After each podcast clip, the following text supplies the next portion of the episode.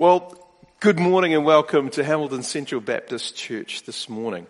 Welcome to uh, those here in the auditorium with us and for those that are watching in from home or elsewhere around the world.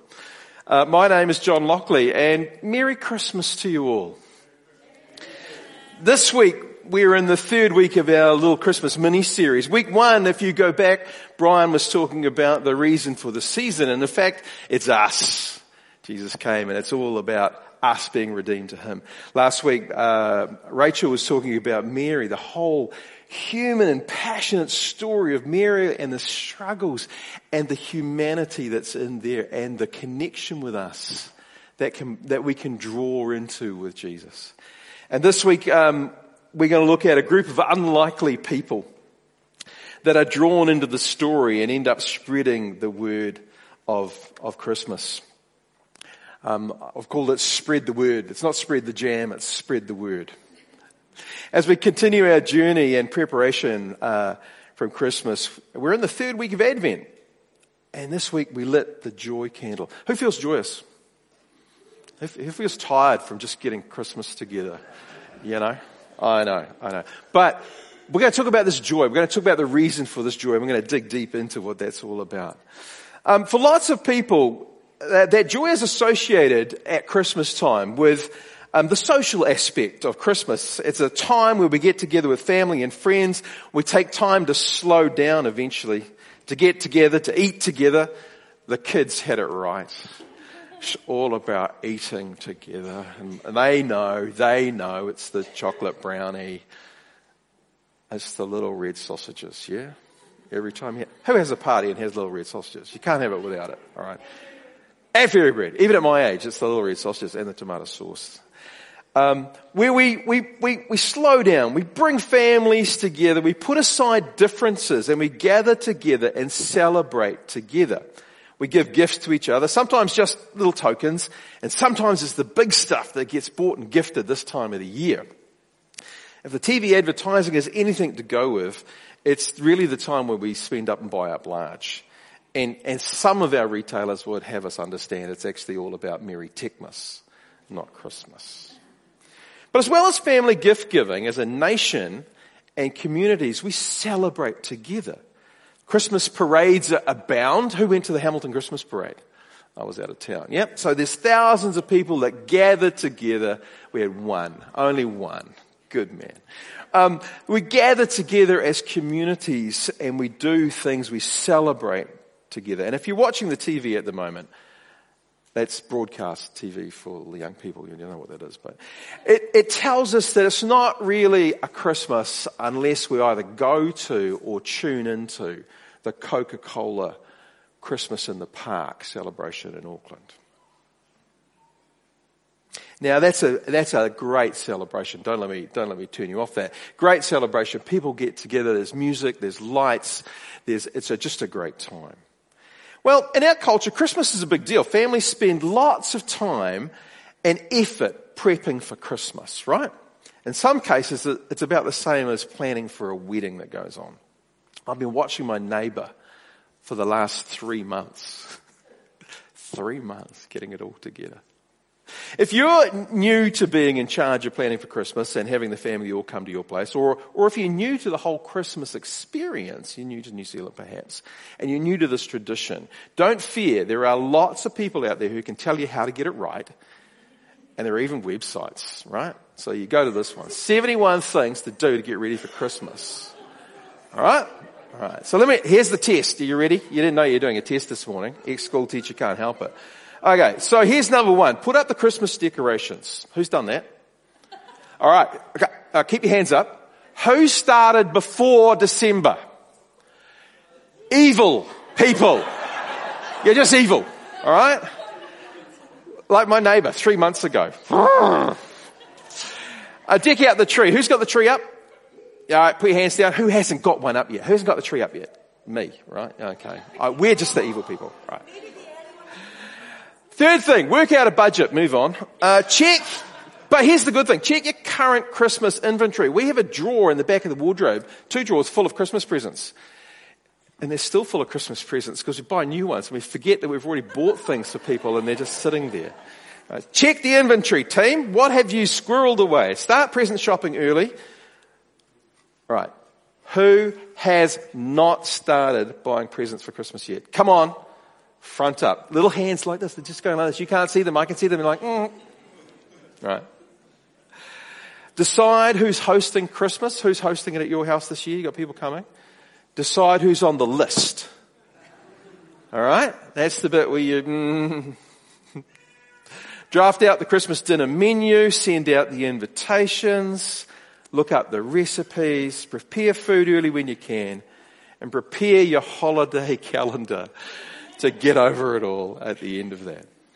Actually, it seems mixed in with the joy of Christmas, the joy that we've been singing about, the joy of Christmas is actually just a whole lot of work and frustration. Anyway, we get there. Well, there's another reason to have joy at Christmas, and the reason tracks back to the very first Christmas. We've been singing about it, the kids talked about it. The reason for joy of Christmas is actually a whole lot more than just the joy of being together with family and with friends and giving and receiving gifts from each other. Hmm. And watching Christmas in the park. Besides, if your family is anything like mine, the joy of being all together around the table for a day can, can sort of be a bit shallow and actually can be a bit frightening. I love my family. I do. I love them. And you will love yours too. But if you get what I mean, sometimes being all together around the table can just be a bit frightening. And then the joy of the presents can be a bit lame too, particularly if you didn't actually get what you wanted. You know, you dropped hints like a ton of bricks and still they didn't get it. Um, or you're looking there and everybody's handing out the presents and you think, well, that's way better than mine. Or you're giving out the presents and you put a lot of time and effort into choosing something for people in the family and friend group. You actually spent quite a bit of money on it and they go, oh yeah, yes, great. And they didn't actually you know, somehow that gets in there. So the joy bits that we create socially are wonderful, but they're just a pale, pale representation of the real joy of Christmas. The joy we sing about at Christmas in songs like Joy to the World, which we started today with, is actually a much deeper thing. And our story today looks at the reason for this deep, long lasting, and fundamental joy that can be the foundation of our lives. If, you don't, if you don't have that joy welling up in you today, time to just sit back, chill, and allow this to flow over you. The joy that we talk about at Christmas is not just for Christmas, it's actually for every other day of the year too. We pick up the Christmas story again, and we saw it in a, in a video at the beginning, but I'm going to I'm to show you my the one I like coming up. It's a little bit of a tweak on that um, perspective, and it, we're going to get the story from the perspective of your average Joe or average Josephine. It's a bunch of hardworking, and you've seen it, it's the shepherds, hardworking minimum wage itinerant workers who are hard at work going about their daily lives. They eat, work, sleep when they can when Jesus is born. He's born not too far away from where they are. And they receive an invitation to Jesus' birth party. Granted, it's a pretty unique and creative invitation style, but an invitation nonetheless. We pick up the story in chapter 2 of Luke's account of the history of Jesus. Luke recounts uh, that encounter in chapter two, and I think that first um, that first video that we saw earlier on was a little bit in the Lukean style. Luke, Luke tells it like a scholar and a, and a physician that he is. Uh, his description is clipped to the point, recording the details, not missing anything, but also not letting his emotions get mixed in there too much.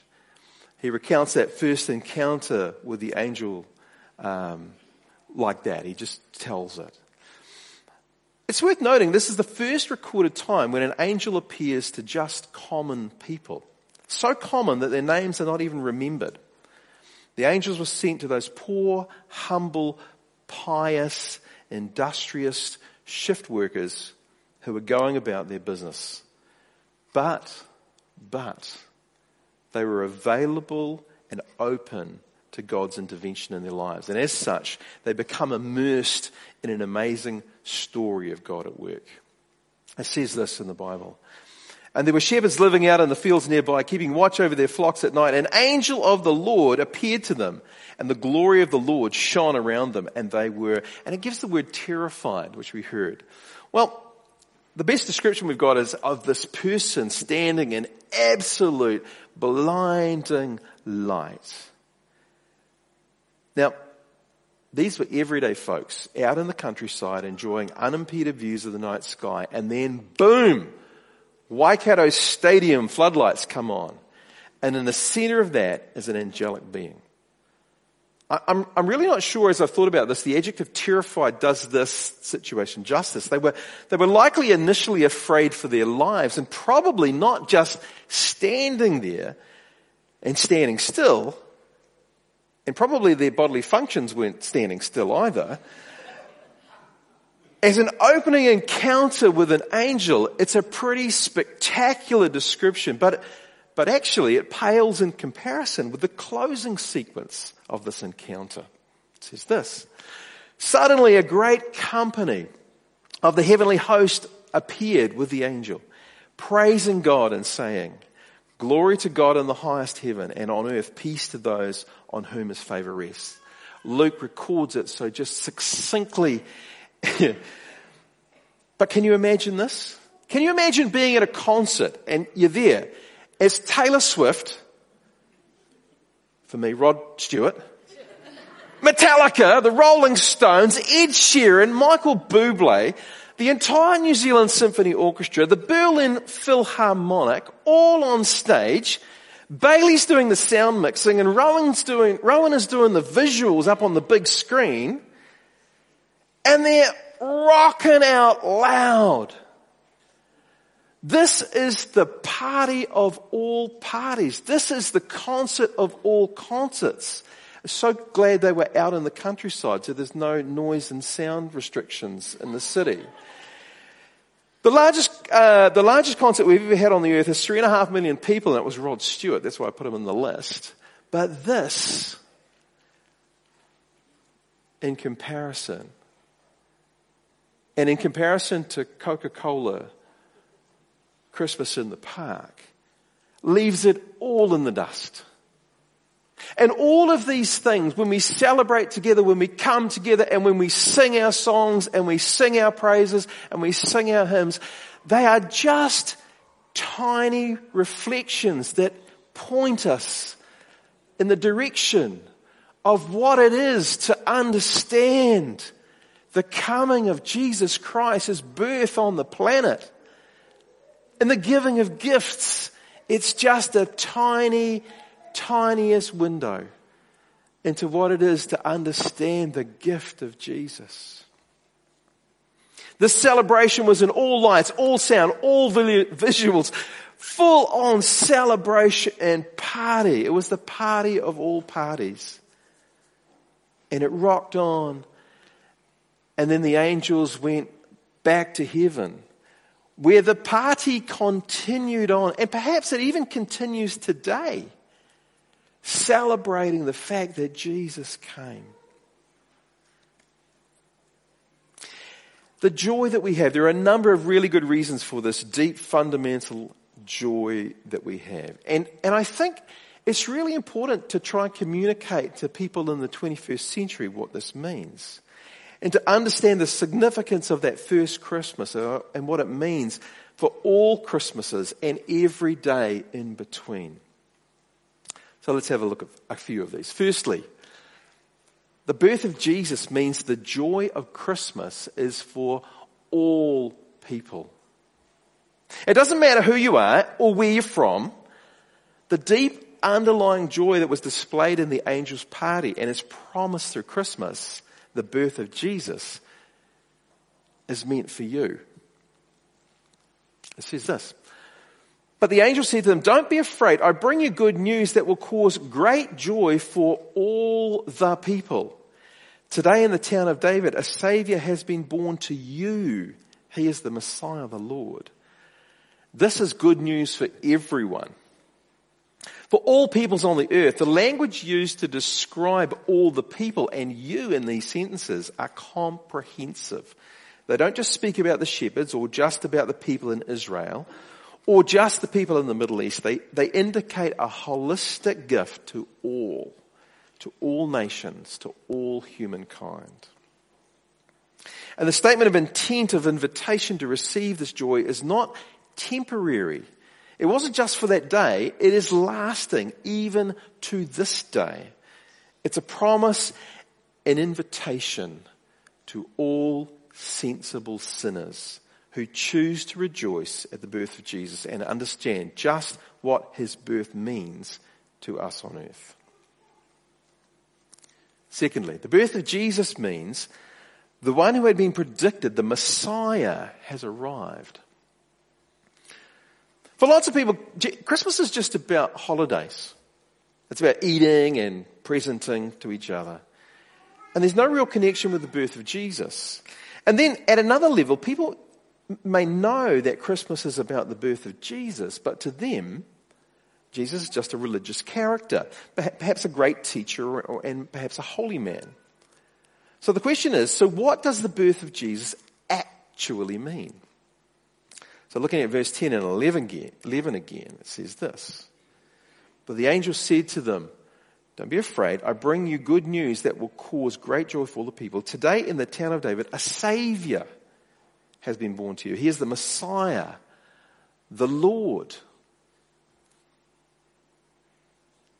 Jesus, whose birth we remember on Christmas Day, is the one long talked about and predicted in the Jewish nation.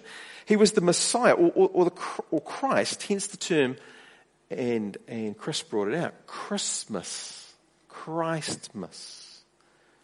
Both Brian and Rachel over the last two weeks have already mentioned the writings of Isaiah and Malachi, Malachi. Um, for example, who, who point forward over hundreds and hundreds of years in their writing to the predicting the details of Jesus' birth. The angels announce that this baby, this baby that they'll find, is that one, the predicted one.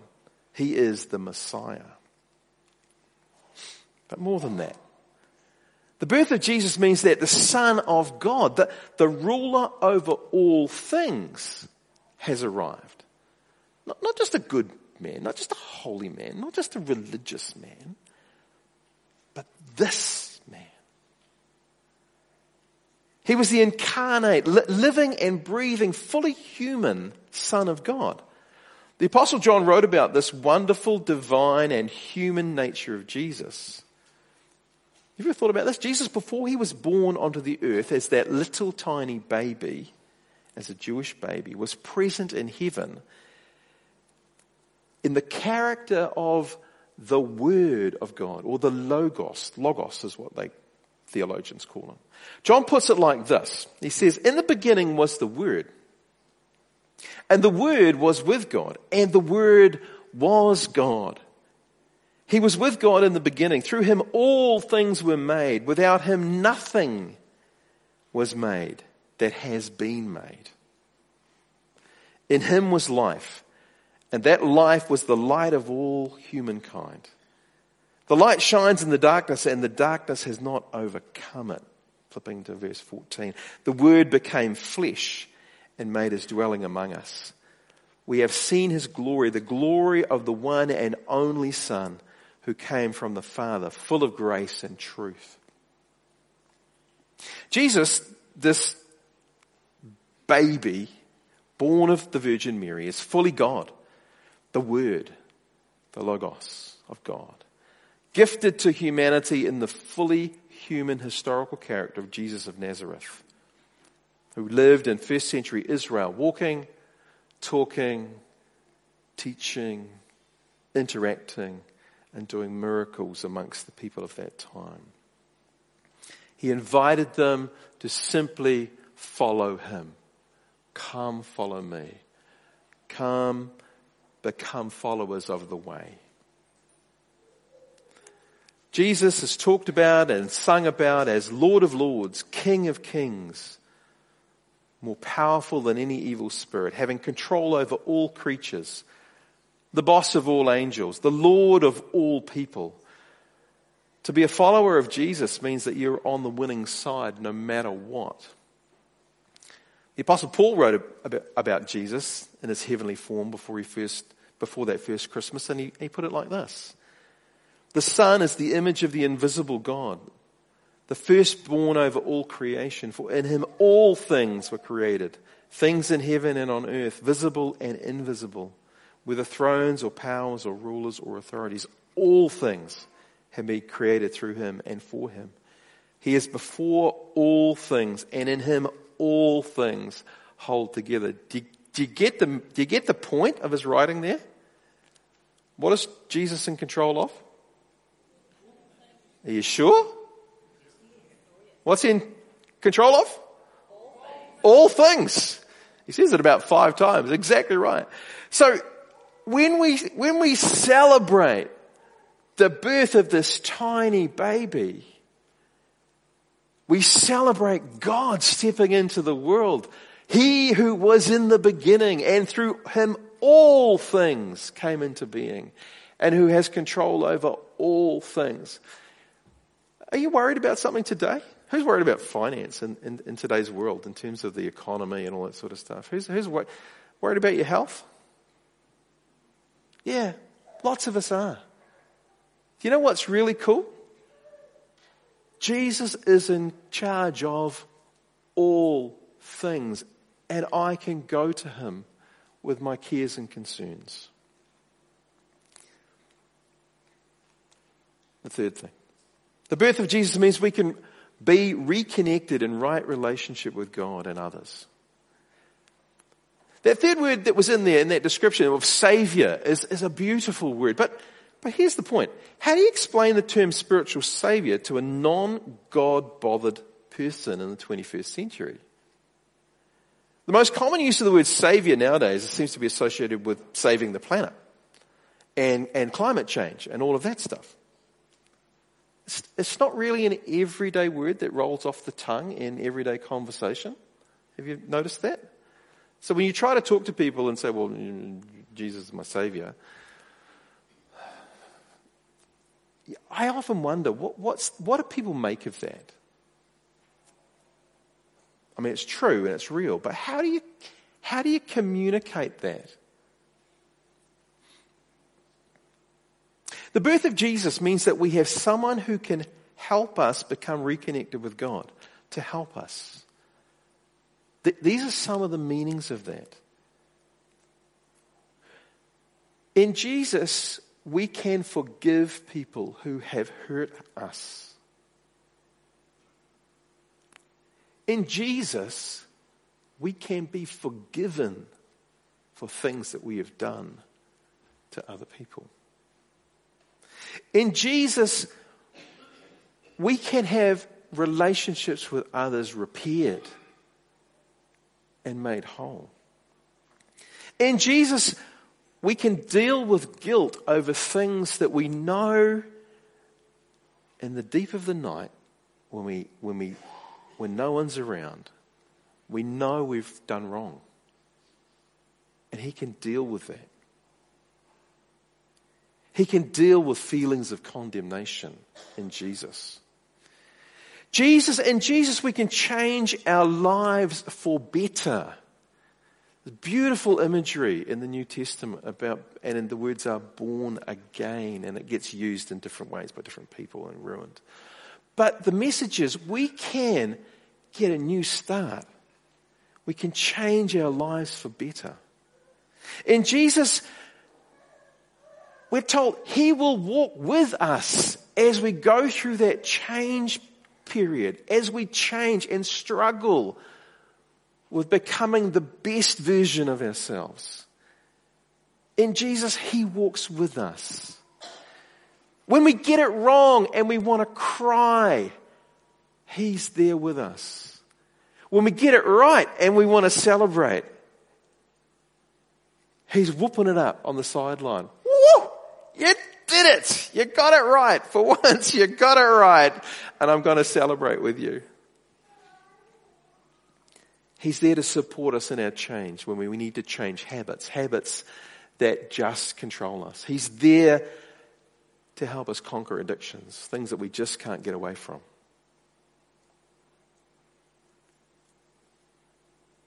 This term salvation or savior is such, has such rich meaning sitting in behind it. Sometimes if we just use the word salvation, I think for people in the 21st century, they don't get all that nuance.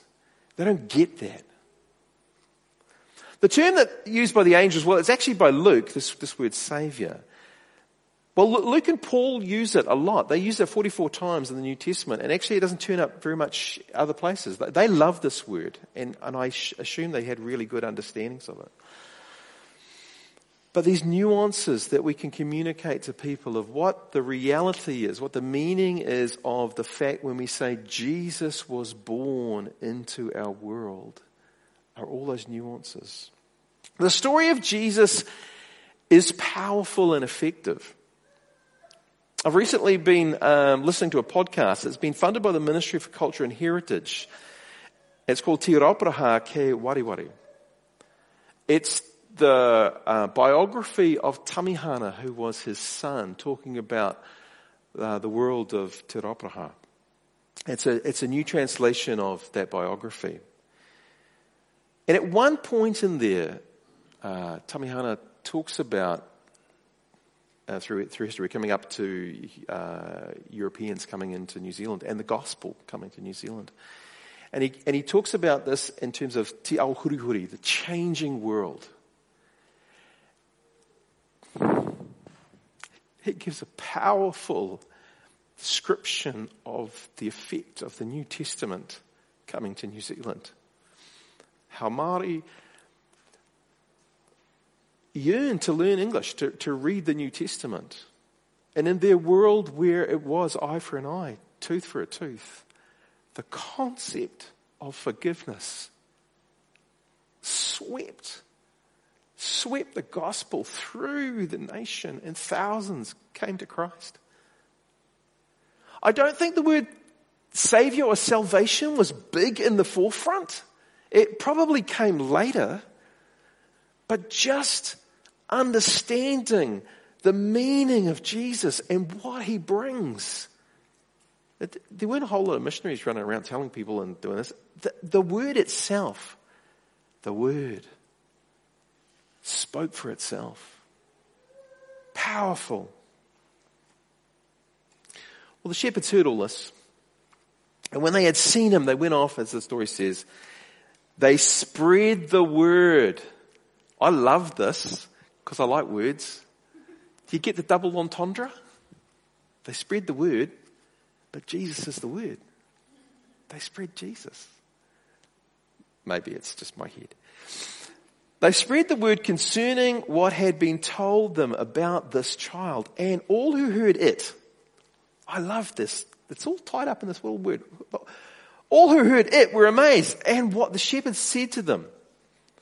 On hearing and seeing with their own eyes that Jesus, who was the Messiah, the Lord and Savior of all peoples on earth, had been born, they spread the word. Spread the word. They spread the word concerning what had been told them about this child. Go tell it. That's the it bit. I love that song. You know that song? Go tell it? We sang it last week. I got carried away. Go tell it on the mountain. Go tell it. But here's the thing. When you, in obedience, go tell it, what are you going to say? Are you just going to trot out the word savior? Or are you going to help people understand the nuance of what this means? What it actually means for Jesus to come, be part of our world, and open up a way back to be in, in connection with the Father. Hmm. The shepherds became the first preachers of the good news about Jesus, the gospel we call it. And he went and proclaimed, they went and proclaimed to others that the Messiah, the Lord of all heaven and earth, and the Savior of all people on the earth had arrived. I figure they used way more words than just those three key words. They explained it. And it says, all who heard it were amazed at what the shepherds had said to them. So let me review. And as I do that, can I ask the band to come up? That way I won't talk for too long. Come on up, please. The first Christmas had its own Coca-Cola in the park.